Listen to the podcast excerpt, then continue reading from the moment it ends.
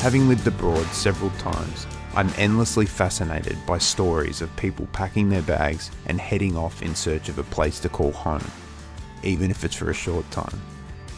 Anyone who's ever relocated to another country is familiar with the range of emotions that can come with it, from anticipation, excitement, and fun to disappointment, stress, heartache, and sometimes even trauma. In the countless conversations I've had with people about this topic, one thing has become clear. Whilst all the things that people feel are usually the same, every story is different.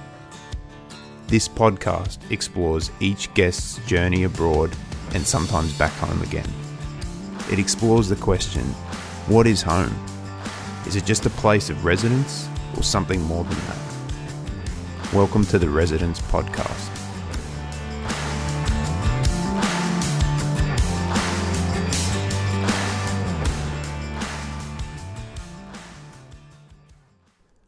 The way back in 2004, after having lived in Melbourne for four or so years in the wake of graduating high school, I made the decision, like many others, to have an adventure overseas. I was pretty stubborn in my resolve and decided that my ticket would be strictly one way. I was ready to do something big. I'd been working odd jobs in Melbourne at a few cafes, but mainly in retail, and had actually had some luck as a bit of a TV actor. And up until this point, I was sure that the performing arts was going to be the path I took in life. Until I discovered language learning and a whole world completely outside my own.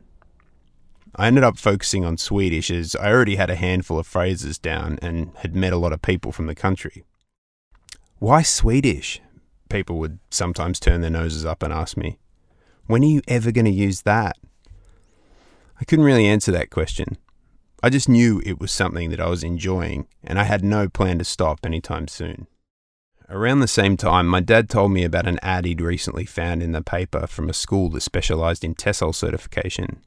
My father, always the beacon of logic and practicality, was like, Well, why don't you get a qualification and take it abroad with you, seeing as you're so interested in this language stuff? At first, I couldn't really get my head around the idea of me becoming an educator. I was never really great at school. I decided to give it a shot anyway and completed my course online and with some face to face practical tasks. I was now a newly accredited TESOL teacher. Three months prior to this, I didn't even know what that was. So not only now was I making swift progress in a foreign language, but I was also set to become someone who would teach my own. I knew I wanted to go to Sweden, but I was told that it might be a bit of a slog trying to find work there as I was a little underqualified. I was told a lot of Western Europe would be the same. Maybe London, people would suggest. Like, not as a teacher, but maybe at a bar and travel to Sweden or wherever else. This wasn't enough for me though. I wanted to go somewhere where English wasn't spoken. I wanted to completely immerse myself in another culture and language and become fluent.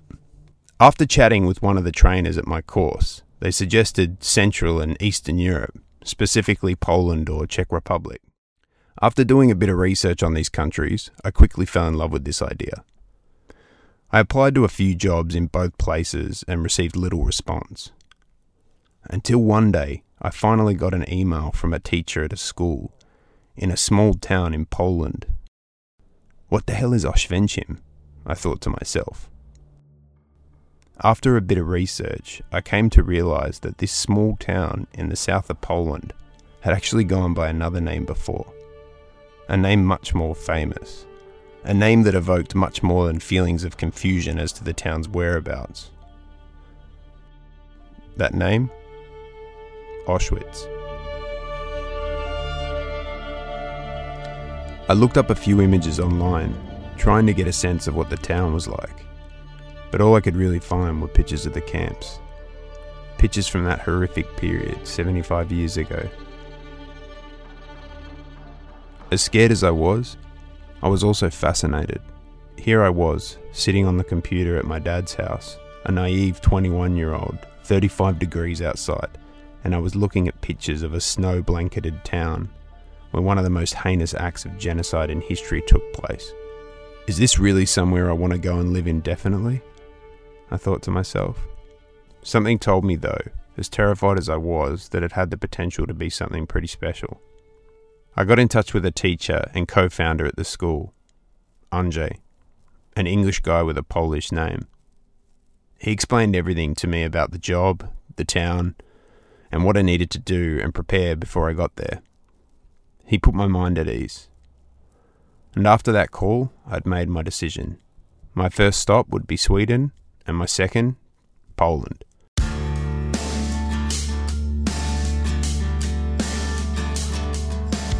I would fly into Stockholm, then take the train to the south of Sweden, and then I would take the ferry to Poland. I arrived in Sweden, Stockholm, in late February 2005. It was possibly the most exciting thing I'd ever experienced, right from the moment when I exited the airport into the freezing cold weather. It was the first time I'd ever seen snow in a city.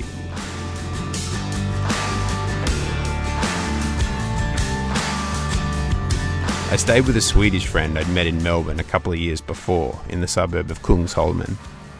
He and a couple of other guys I met in Melbourne showed me around the city, its sights, its nightlife, took me to a few parties, and then I eventually made my way to the south to stay with another friend, to a city called Malmö.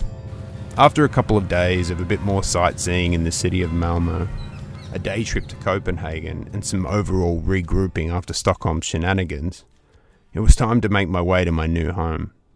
And this is where the real adventure would begin. My nerves had been building up during the week. I'd had a great time in this country with people I knew, speaking brokenly in a language I was familiar with. And here I was, getting ready for the complete unknown. My friend dropped me off at Malmö train station, and I made the hour long train journey to a small coastal town called Ystad, where I was to get on the ferry and depart to another small coastal town in Poland whose name I couldn't pronounce. I can now, though. Świnoujście it was called. During my time in Sweden, my friends had unintentionally added to my fear around my endeavour, informing me that Poland was very poor, very grey, and full of poverty. They, of course, had never been there. I also had the luck of chatting to a random Swede on the way to Ystad about my plans, after which she informed me that there had been some recent stabbings at that port, you know, where your boat's departing. I couldn't tell whether she was joking or not. Maybe she sensed my self doubt and fear and thought it would be fun to play on that a bit. Or maybe I thought to myself, she's telling the truth. Maybe I am going to get stabbed. Outside, strong winds began to thrust dense snowfall in different directions, whilst visibility had decreased significantly. I knew that the port was roughly 500 metres directly opposite the train station, and when I arrived, I wasted no time in trudging my way across the field through the snow to get to the port.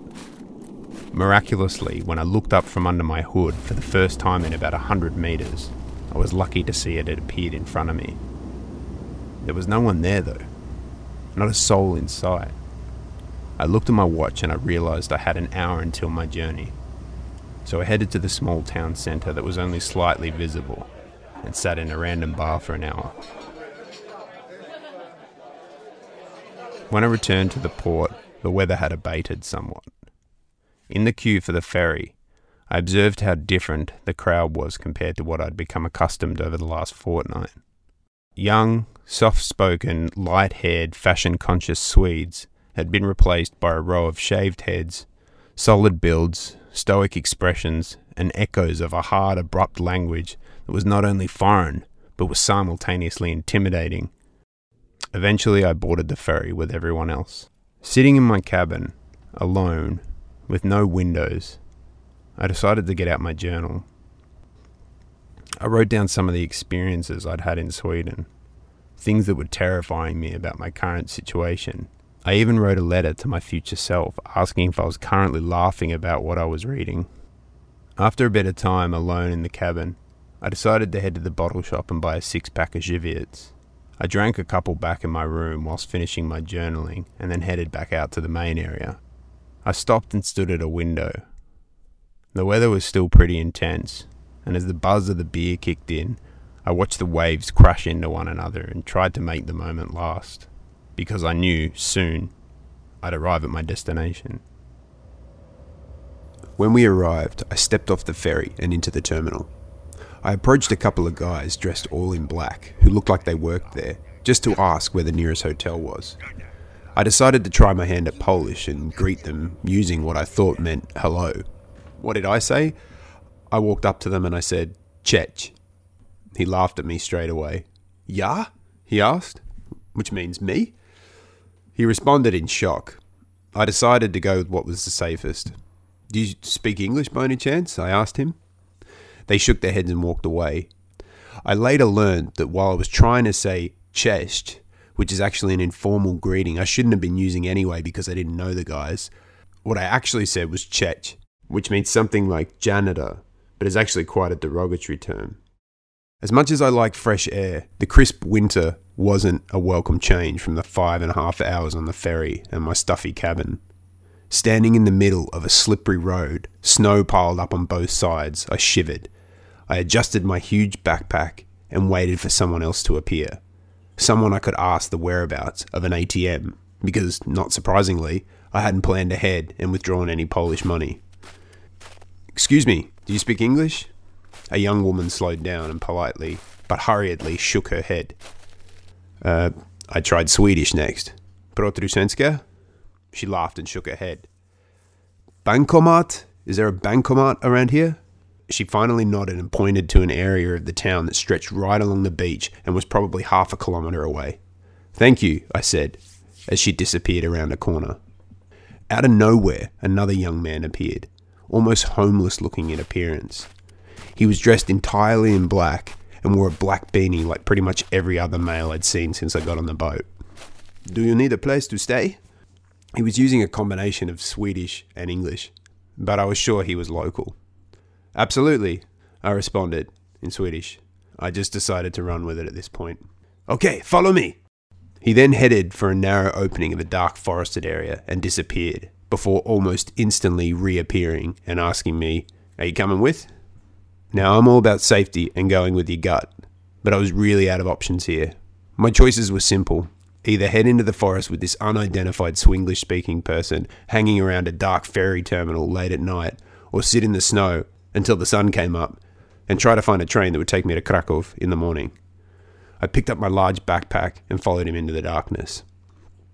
We were knee deep in snow the entire time. He made his way through the area confidently, like he'd done it a million times before, occasionally falling very clumsily into the snow, the weight of my bag making it harder to get back up. Gradually, light crept into the forest as we neared an exit, and the trees began to space out a bit, and some small shops and residences came into sight. And for the first time since arriving there, I saw something I understood a sign that read Hotel. He helped me get a room at this place, which at the time was entirely empty. When I initially thought he might be trying to rob me, it was now looking like he probably just wanted to help people in exchange for a bit of pocket money, probably from the hotel manager and from people like me. He led me back out into the cold, as I'd mentioned to him that I wouldn't mind getting something to eat. I figured I could trust him at this point.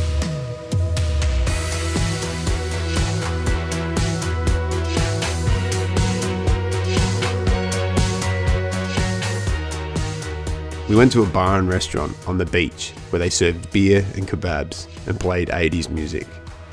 It was like nothing I'd become accustomed to in Sweden over the last fortnight. I'd only learnt a bit about communism and the so called Eastern Bloc in the months prior to leaving for Europe, but I knew that what I was seeing and experiencing at the time was a country that was part of this, that was behind that infamous Iron Curtain. I'd begun to feel a bit more comfortable with this guy, but I hadn't completely shaken the thought that he could roll me at any moment that a few buddies of his from the boat had been monitoring this petrified 22 year old from Sweden and were about to shake him down for everything he owned, all shoved into that oversized backpack that was half the size he was. Throughout the conversation, I mentioned that I was going to Krakow to meet my new boss in the morning. It was a 10 hour train journey, and I could feel my sense of adventure slowly being drained from me as a result of alcohol, fatigue, nerves, and missing my friends in Sweden. I also couldn't face getting up early in the morning and trying to navigate the ticket office as it was starting to look like At least in this town, not many people spoke English. He told me to meet him at the train station not far from here at 7am. Who the hell was this guy? I thought to myself. Several beers and a bit of food later, he helped me stumble back to my hotel, where in my room, which actually looked more like a prison cell than anything else, I accidentally dropped and smashed my only alarm clock. It'd be a fitful sleep. Miraculously though, I was able to wake up at around 5:30, shower, eat at a nearby cafe and make it to the train station where he helped me buy a ticket. I was on the train to Krakow with an hour-long stopover in a town called Poznan. I remember him waving to me as the train pulled out of the station. I looked back out the window, and a couple of seconds later, I saw him helping another young man with a backpack, pointing to the small town we'd just left. On the train, my fear had abated, but my mood hadn't lifted. It was so different to what I'd become accustomed in this short time. The trains were fairly old looking, and it was starting to fill up quickly with people speaking that intense language again. Polish at the time sounded like a big jar full of bees and wasps being shaken up viciously. I could smell cigarette smoke coming from somewhere, and right as I was about to dump my big backpack on the rails, a voice from behind me barked, Billet! After checking my ticket, I sank down into the seat and put my headphones on. I remember looking out the window and wondering again what I was getting myself into. Sweden was a good introduction to Europe for an Australian who'd never been abroad, but this was something totally different. A lot of small towns seemed very close to one another compared to Australia, where you can drive for hours and still be in the middle of nowhere. It was cold, there was snow everywhere, and houses, especially buildings, looked completely different. The communist living blocks are something you'd only see once or twice in a major city in Australia, and were usually commission housing. Here, they were everywhere. The air outside seemed smoky, and through an ajar window, I could smell burning coal and wood. Looking back, Poland isn't anywhere near the shithole I'd made it out to be, especially compared to a lot of other countries around the world, and especially compared to how it is today. And I had yet to discover some of Poland's natural beauty architecture, churches, and rich history. But it was still a massive shock to the system at the time, especially seeing as I was moving to this new country. During my stopover in Poznan, I had a chance to stretch out my legs, smoke a few cigarettes as I did at the time, and walk around. It occurred to me that I should probably give my new boss an update, but I truly couldn't be bothered. Or I thought it wasn't necessary at the time, or a combination of both. On the train ride there, I thought that I'd maybe jumped to conclusions, and that maybe I'd crash landed in a not so impressive town in the country, and that cities would be a little more contemporary. But Poznan's main train station did nothing for me either. Years later, I'd visit Poznan, and it turned out to be, in my eyes, one of the nicest cities in the country. After getting something to eat, I sat and waited for the train, and I thought to myself, just for a moment. If I could turn back, if I had the chance to go back to when I accepted the job offer, booked the ticket, got on the ferry, in that exact moment, I would not have gone through with any of it. All the excitement the build up to the trip, the good times in Sweden and Denmark, to the slow descent into the reality of what I'd set out to do, it just kicked in.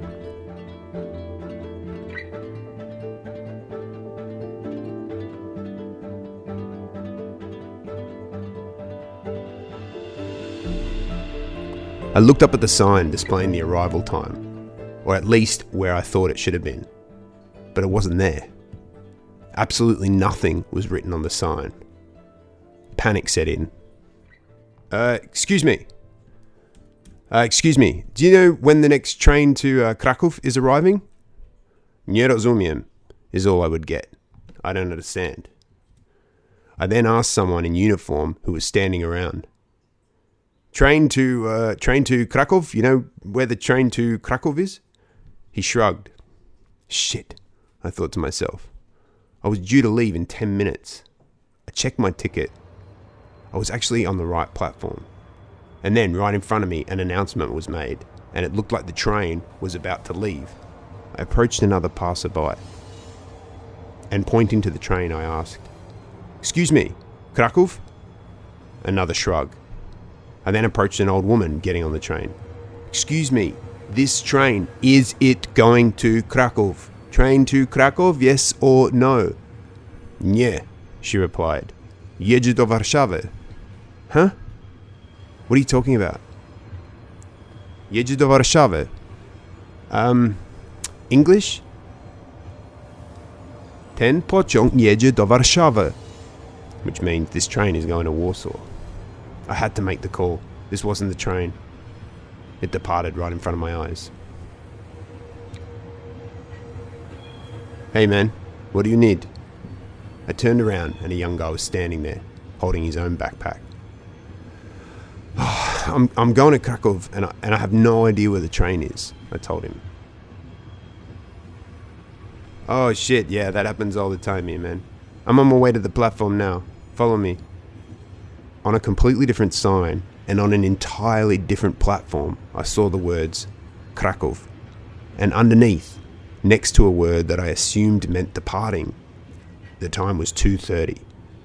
It's nothing new, man. Sometimes trains at certain times will just disappear. I always make sure to check with more than one person where the train's leaving from. You know, you never know. Anyway, man, my name is Pavel. Paul in English. Adrian. Nice to meet you, man. Thanks for the help. No problem. You smoke?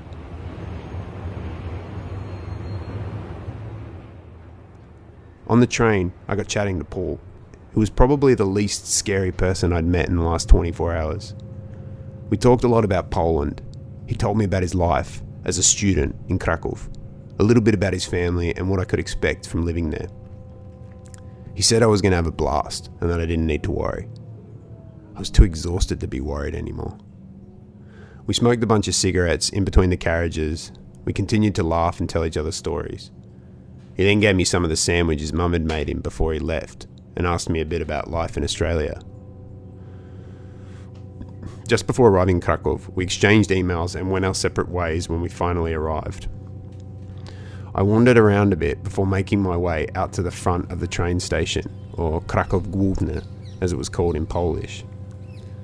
As soon as I exited the train station, I found myself in a big open square with old buildings, townhouses, and churches surrounding the centre on the other side of an underpass. Through a mild hangover, fatigue, homesickness, and hunger, I felt a subtle hint of excitement again. I could tell straight away this was going to be a cool city to live in. Only, I wasn't going to be living here.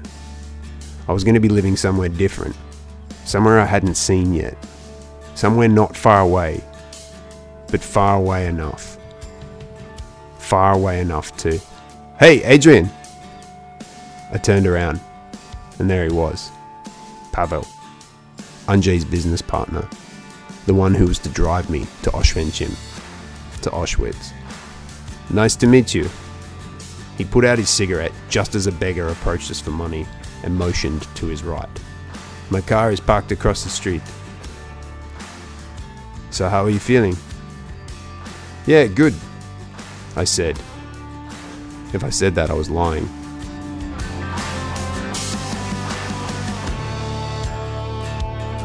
My memory of this conversation is vague, as at the time of this recording it was around 15 years ago.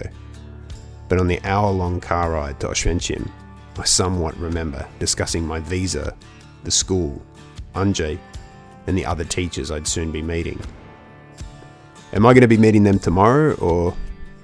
No, they are coming over tonight, I believe, to give you a Polish welcoming. I didn't know what to expect, but I sure as hell didn't expect what ended up happening when I got there.